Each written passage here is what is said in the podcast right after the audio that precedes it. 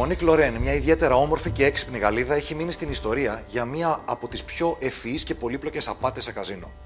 Η Λορέν, μαζί με κάποιους κοντινούς της ανθρώπους το καλοκαίρι του 1973, κατάφεραν να ελέγξουν τα αποτελέσματα της ρουλέτας και να κερδίσουν έτσι σχεδόν ένα εκατομμύριο ευρώ σε σημερινά χρήματα μέσα σε μια εβδομάδα από το καζίνο της Ντοβίλ.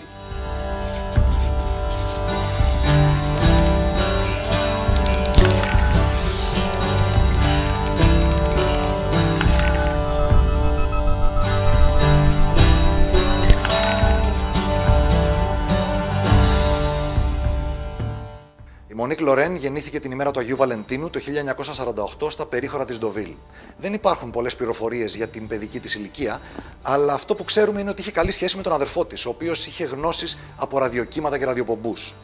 Ο αδερφός της όμως δεν έβρισκε δουλειά στο πεδίο του και έτσι κάπου στις αρχές του 1973 έπιασε δουλειά στο καζίνο της Ντοβίλ. Εκεί έπιασε δουλειά ως κρουπιέρη και λίγο αργότερα τον βάλαν και στην ομάδα που έλεγχε τις ρουλέτες, τις κοιτούσε αν δουλεύουν σωστά. Όταν ο αδερφός της Μονίκ Λορέν δεν είχε πολλή δουλειά στο καζίνο, συνεχώς παρατηρούσε τη ρουλέτα για να βρει ένα αδύναμο σημείο ίσως για να μπορούν να το εκμεταλλευτούν μαζί με την αδερφή του για να κερδίσουν στη ρουλέτα. Η Μονίκ Λορέν σκέφτηκε ότι ο αδερφός της ξέρει από ραδιοπομπούς και δέκτες. Προσπαθούν λοιπόν να βάλουν ένα ραδιοδέκτη μέσα στην πύλια, ώστε με έναν πομπό που θα ελέγχουν αυτοί να προσγειώνουν την πύλια σε συγκεκριμένο πεδίο της ρουλέτας που θέλαν αυτοί. Είναι ιδιαίτερα πολύπλοκο το σχέδιο και για να το καταφέρουν βάζουν στο κόλπο και έναν φίλο του αδερφού της Μονίκ Λορέν που ήταν γλύπτης. Αυτός λοιπόν κατάφερε να κατασκευάσει μία μικρή μπίλια ρουλέτας με το ίδιο ακριβώς βάρος όπως η κανονική που είχε μέσα έναν μικρό δέκτη. Η ομάδα λοιπόν αρχίζει και κάνει δοκιμές. Βάζουν την πύλια και συνειδητοποιούν ότι το σύστημά τους έχει επιτυχία περίπου 90%.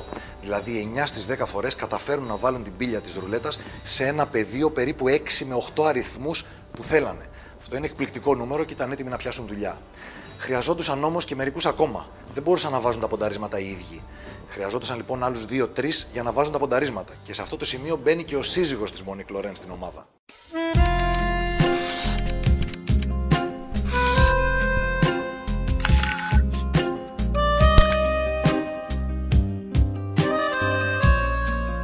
Το καλοκαίρι του 1973 η ομάδα είναι έτοιμη να βάλει το σχέδιο σε εφαρμογή.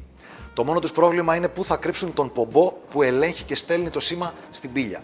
Το βάζουν τον πομπό λοιπόν μέσα σε ένα πακέτο τσιγάρα, ώστε να μπορεί η Μονίκ Λορέν να κυκλοφορεί στο καζίνο χωρίς να κινεί τις υποψίες.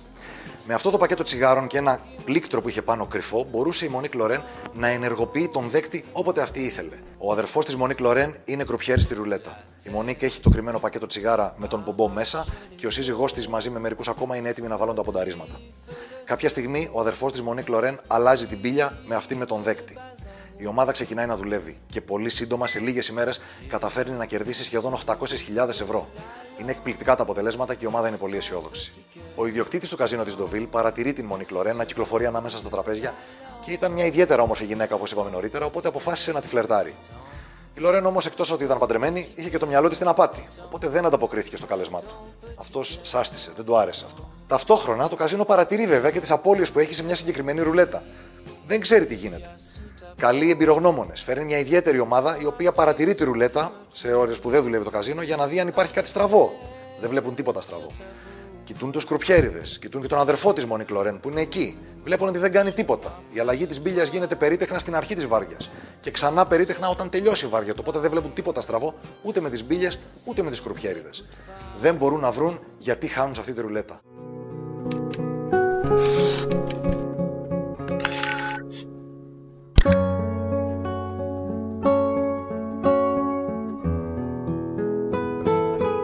Η χασούρα του καζίνο μεγαλώνει στο μεταξύ, αλλά δεν έχουν περάσει πολλές ημέρες.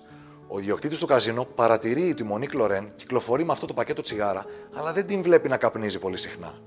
Αρχίζει να υποψιάζεται ότι κάτι δεν πάει καλά. Δεν μπορεί να φανταστεί βέβαια ότι υπάρχει πομπός και δέκτης, αλλά γιατί υπάρχει αυτό το πακέτο τσιγάρα, του έχει καρφωθεί στο μυαλό.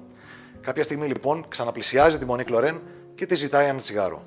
Η Μονίκ Λορέν αρνείται. Δεν μπορεί να του δώσει τσιγάρο, το πακέτο της έχει μέσα πομπό. Αυτός καταλαβαίνει ότι πλέον κάτι δεν πάει καλά και βάζει την ομάδα της ασφάλειας στο καζίνο να την ψάξουν. Και φυσικά βρίσκουν τον πομπό. Η απάτη αποκαλύφθηκε τελικά δύο εβδομάδες από τότε που ξεκίνησε. Δεν κράτησε πολύ. αλλά το γεγονός ότι ήταν ευφιέστατη παραμένει. Με τον Πομπό στα χέρια του καζίνο, η Μονίκ και η ομάδα της οδηγήθηκε στην αστυνομία και εκεί τους επιβλήθηκαν ποινές, αλλά με αναστολή. Κανένα από τα μέλη της ομάδας δεν μπήκε στη φυλακή, δώσανε πίσω όλα τα κέρδη που ήταν λίγο πάνω από ένα εκατομμύριο ευρώ σημερινά, έτσι λέγεται. Δεν υπάρχουν όμως πολλές άλλες πληροφορίες για αυτή την ιστορία, πέραν για το τι έχει κάνει η Μονίκ από τότε. Λέγεται ότι κατοικεί στο Las Vegas και εργάζεται σε ένα κατάστημα ρούχων.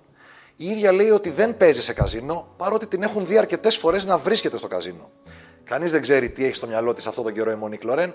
Σίγουρα πάντως ζει ακόμα και η ιστορία της είναι πραγματική και επιβεβαιωμένη. Τα γεγονότα αυτής της ιστορίας έχουν αποτυπωθεί και σε μια γαλλική ταινία του 1984.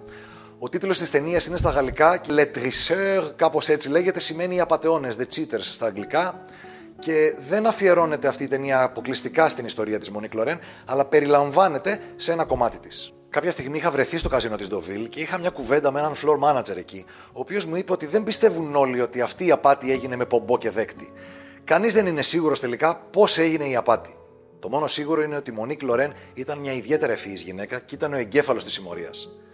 Όλοι εκτιμούν ότι η Μονίκ Λορέν και η συμμορία της έκαναν μια από τις πιο πολύπλοκες απάτες στην ιστορία των καζίνων.